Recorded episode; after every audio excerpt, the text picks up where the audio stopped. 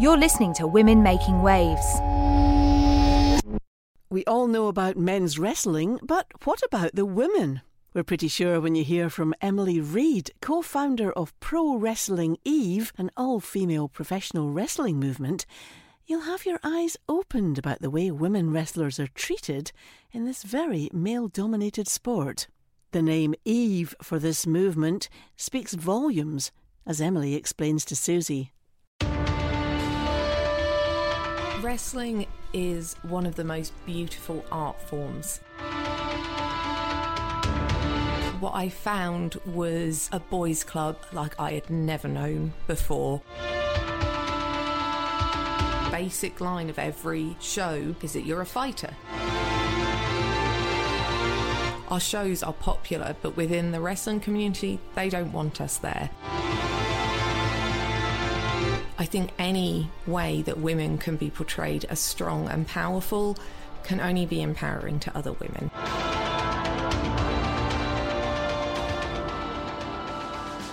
Emily Read's pioneering vision for an all female wrestling show in Europe and the UK is a revolution about equality.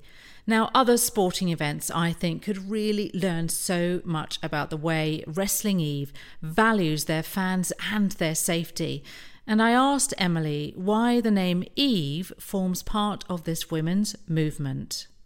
It was simply Eve was the first woman, and we wanted to really make a statement, being the first women's wrestling promotion that we felt was really displaying women in exactly the same as the men. Some people call it a gimmick, it's very contrived.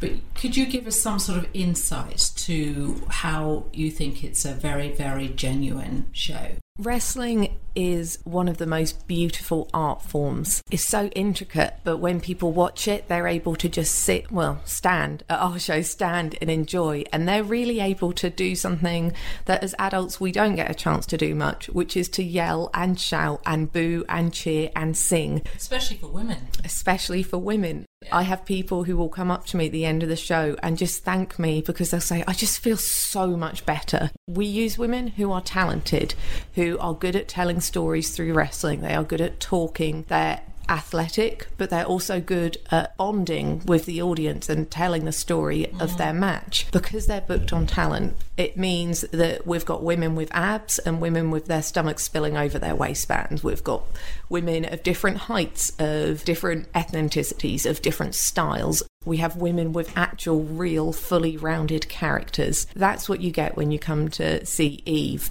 I was a generation where I saw Xena and I saw Buffy and I loved seeing those strong women. I grew up and I had a child and suddenly there was Twilight and weak, passive women and I hated it. So with Eve, you get to see strong, powerful women where the whole focus is on who they are as a person and their abilities as a person, not sexualizing, not looks what was the thing that started this all up, which is a movement as well as an art form. I suppose, really, let's start with why you wanted to set it up. When I was 19, I'd loved wrestling my whole life. I decided, of course, I was going to move to the other end of the country and train to be a pro wrestler. What I found was a boys' club like I had never known before. And it was things like being groped in training was normal, being sat down and having explained that the top wrestlers had the right to sleep with me first, but then the new wrestlers, then the trainer, that on certain tours the women would be expected to entertain the men on what was called the camps, which is where you'd go around Butlins and places like that to do shows.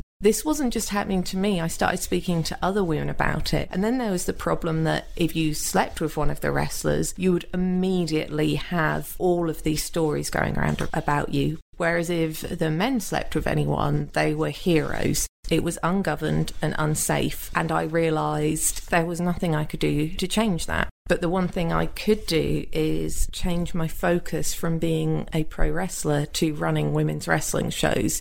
And that way I could give women the platform and opportunity they deserved, which was giving them the ability to perform like the men. Because another thing they were told was, well, you don't do that move because the men do that and that'll show up the men. And they were very much given very short matches. Their matches were placed, generally speaking, before the main event. They would be the only women on the show. It's all about the sideshow for the women. Yeah. And the main show was for the men. Women were there so that people could go have a wee and get a drink from the bar before the main event and for the dads, is what we were told. And we were the girls' match, which meant that women couldn't develop and become high level performers in this country because they never got the chance to mm-hmm. do anything but the match for the dads of the girls' match. What do you see in a woman who approaches you and says, I want to be a pro wrestler with Eve? If someone just wants to be a pro wrestler, the first stop for them is Eve Academy. That's another thing that we set up so there would be a school and somewhere to train that is just women there. And it also allows us to focus on areas that the women struggled in, whereas the men didn't. If you want to be a wrestler, you have to step onto your stage, into the ring, and you have to command the inte- attention of a crowd basic line of every show is that you're a fighter and you have to make noise because if you're quiet, no one's going to cheer. And those were things women in particular struggled in. I admire because I still struggle to make a loud noise, but wrestling has helped me. What are audiences expecting? What what really gives them a real kick from watching this? So the most basic wrestling match and the most common one you'll get, we've got good guy and bad guy. We've got the hero and the villain. The basic thing of wrestling is always the is prize fighting is what it was based on. Mm. So you want to win because then you get more money. And the audience is like, yeah, yeah, you can do it. And so they're they're feeding off the energy from the audience. And because of the, the, the way that you're there with them and the way that you support them, they can fight back and they can defeat the bad guy. So and it's that is... cheesy. Would you agree with me that this is probably a really golden age for bringing feminism and equality to the forefront? Do you think maybe wrestling, pro wrestling Eve, would have survived 20 years ago? Do you think more of you, younger generation, are really trying to push the boundaries? I try and stay open minded as to whether it would have worked. The position we're in now helps a lot. Certainly, Glow as well just opened people's eyes to a different kind of performance. Glow is a Netflix show that is based on a women's promotion that was around a long time ago. It was very much stereotypical. They did sometimes sexualize, well, they did sexualize the women, but it was very tongue in cheek. And also, the women were in control of what they were doing. They were making the choice to do it. It was just this group of women, and they bonded together through wrestling, and they got to finally be the heroes and be the strong people in the story. And they loved that they got the lead roles, and they saw this new form of entertainment that pro- most people had never heard of and they started coming to our shows because I was calling every media outlet I could find and telling them. You're a good marketeer, aren't you? I'm stubborn. and if I've decided I'm going to do something, I keep doing it. I just knew if I could get them in the door, people would stay because we put on an amazing show. And I know that sounds egotistical, but it's actually me talking about the women. That's my belief in the women that I use. The the subject of domestic violence. Mm-hmm. So when you see women on in the theatre, in the ring, and they're being violent against each other. Some people will say it ignites and it sort of promotes more violence against women. I'm sure you've had some backlash and, and comments about, this, especially on social media. How do you tackle that when people say it shouldn't be for women? This it creates almost domestic violence again. It sort of promotes it. It's something that obviously we do have people approach us with and try and come with that point of view it is just their point of view, and I strongly disagree with it. I think any way that women can be portrayed as strong and powerful can only be empowering to other women. With a point of social media, how do you how do you cope with that? Social media can be a, a minefield. We are we always say we're the wrestling company that no one that wrestling didn't want. Not that no one wanted, because we are popular. Our shows sell out. Well, every show, I think we're on the 21st sell, sell out in a row now. So our shows are popular, but within the wrestling community, they don't want us there because I will publicly talk out about things that they're doing wrong. And the beautiful thing about social media is other people will step up and say, yes, when people in the crowd are yelling homophobic slurs or when they are slut shaming women who are in the ring, wrestling fans can be brilliant and so massively creative with their chants and things that they're saying. We made a point of noting when other people had said things and it hadn't been dealt with by a company and it has forced promotions that might not want to change to change. but also given confidence to other promotions who didn't like that was done. There's been a lot of body shaming with women wrestlers. Do you find that in your academy you have to really make women strong about it and just say you are who you are? Absolutely. With Eve Academy, you're there to train to be a wrestler. It doesn't matter how you look. The youngest people we have is are 18 because we won't have anyone younger than that. I don't think it's particularly safe on your body. We'd have to restructure what we were learning so it could be safer on a on someone's body that's still growing. You also said that it gives people the space to talk about other things besides the pro wrestling. It gives you, especially when you come together, and this is a very taboo subject, wrestling for women and mental health. Do you find it's got better talk about mental health these days now?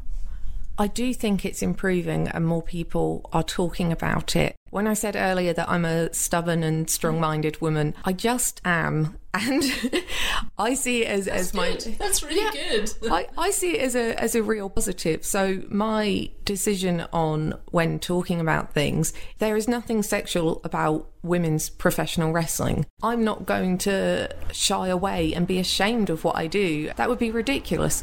We had to take a few years off with Eve because I had a breakdown and I was actually sectioned. So I was in hospital for three months. It took two years for me to get back to the point where my husband was saying, I think we can do this. I felt like I'd let down every woman that worked for us. But I changed a lot as a person, as you do when you have to rebuild your brain certain things like manners i suppose is what people would say that were taught into me how to sit a certain way and, and how to act as what was seen as and what i was taught was ladylike. I had decided not to put back in when I was piecing back together my mind because it just seemed like a complete waste of time. Now, that is culture, isn't it? It's what you yes. ought to do as opposed to what you should be doing that is akin to you. I had an upper middle class upbringing, and my grandfather was a colonel in the army, and it was very much taught into me ways to sit, ways to speak. And I always felt horrendously uncomfortable I'm five foot ten and very lanky. Just my body, I felt like was inappropriate and wrong because I took up way more space than I than I was meant to as a woman. So when I was trying to heal myself, it was just something where I literally thought, well, that's a waste of time. And when we came back and I decided we, we were going to run that Eve show, we decided London was the best place to run it because women's wrestling only got legalised there in 1985. So to do the first ever all women's wrestling show in London was a big deal, making a statement. Running any business is very, very busy. And you've been talking about your mental health and how you've been coping with that. How would you advise people to switch switch off sometimes with? I really think that the root of a lot of the issues people have is shame. The biggest thing I learned when I was on the ward was there was a women's lounge, and every evening we would all sit round together and we would talk about the things we were ashamed of. And we would find that everyone else had done it too. And when we spoke about it and could understand that these things are symptoms and they're just part of who we are at the moment, it doesn't mean forever, but certainly when we're at our worst, when our health is at its lowest, those are normal symptoms. When learning to switch off, I think part of it is you just don't need to be ashamed to say, today I need to stay in my pajamas and eat lotus biscuit spread straight from the jar and and watch everything on Netflix for the whole day on my own. And and also tweet about it as well. And tweet about it. Yes. I will tweet about everything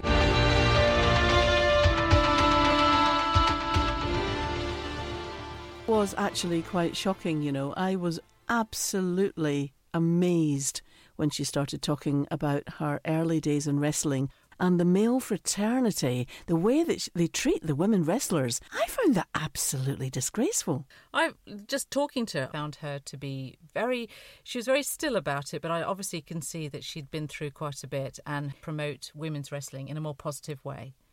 You know, the interesting thing is, when I was listening to that, you know, I used to be involved in theatre when I was young, exactly the same there. You'd get chorus lines of women dancers um, and that kind of thing, and you, they would be treated in much the same way, almost like it was an expectation that they were there not just to do the dancing, but, you know, for other purposes as well. Luckily, it was never part of that, but I heard about it. I love the part about social media. She treats it in a really positive way. Mm-hmm. She gets a lot of fans involved and trying to help her promote a safe environment for women. I think that's really good. You know, I think for people that go along to wrestling matches, again, there's a kind of an expectation. It's almost like stepping back hundreds of years mm. into an arena environment where you're allowed to just let rip and cheer and roar, and there's the goodies and the baddies, and you know it's all kind of not real, but people really get carried away. And she talks about women as being fighters, and this this whole new name and world for women now. That it was always the men that were the fighters. I still find that it's really lovely for women to be loud. They're not quiet anymore. They can express themselves. And this mm. is hmm. a great place to be able to say, actually, it's not just for the men. It's a bit like sport thing. Even this 21st century, we still have more sport talking about men than it is women. It's all about the male football leagues. That's where the money is, that's where the promotion is, and that's where everybody's more interested. And the women's league, and they might be just as good technical footballers, doesn't bring in enough money. But they're proving, this Eve, they're proving that you can make money at it with just having women involved. I love that. Emily was very open about being sectioned when she had a mental breakdown mm-hmm. and that she met other women in this particular hospital that all got together and they wanted to know why they had felt so down and why they were in there. And one of the things that came out of this was the word shame shame for being who they were because they were made to feel that they ought to adhere to a certain type of woman. Yeah, well, the theme seems to reoccur mm, every now it? and then, yeah. doesn't it? Do you think this has been brought on because of the amount of change that women have gone through in the last hundred years or so? Because I guess if you're used to being the underdog and you're used to agreeing to everything that your husband says, and you're the one who does all the cooking and cleaning and you know what your job is, that maybe is easier in some respects because you know what where what you are and what you're doing. But we've broken the boundaries now and we're all changing. But do you think that's part of what's maybe causing some of these problems in our, with our mental health? Yeah, because we're up against people that don't want things to change, and yeah. so and it's almost like we're learning how to be ourselves again. You're absolutely right. And and so if we make mistakes, it's all the more poignant to people that think that we are in a particular sphere of the world that we can't be like that. So it's almost like a, a new a new world for women, mm. and they're learning to to cope with the mistakes that they make.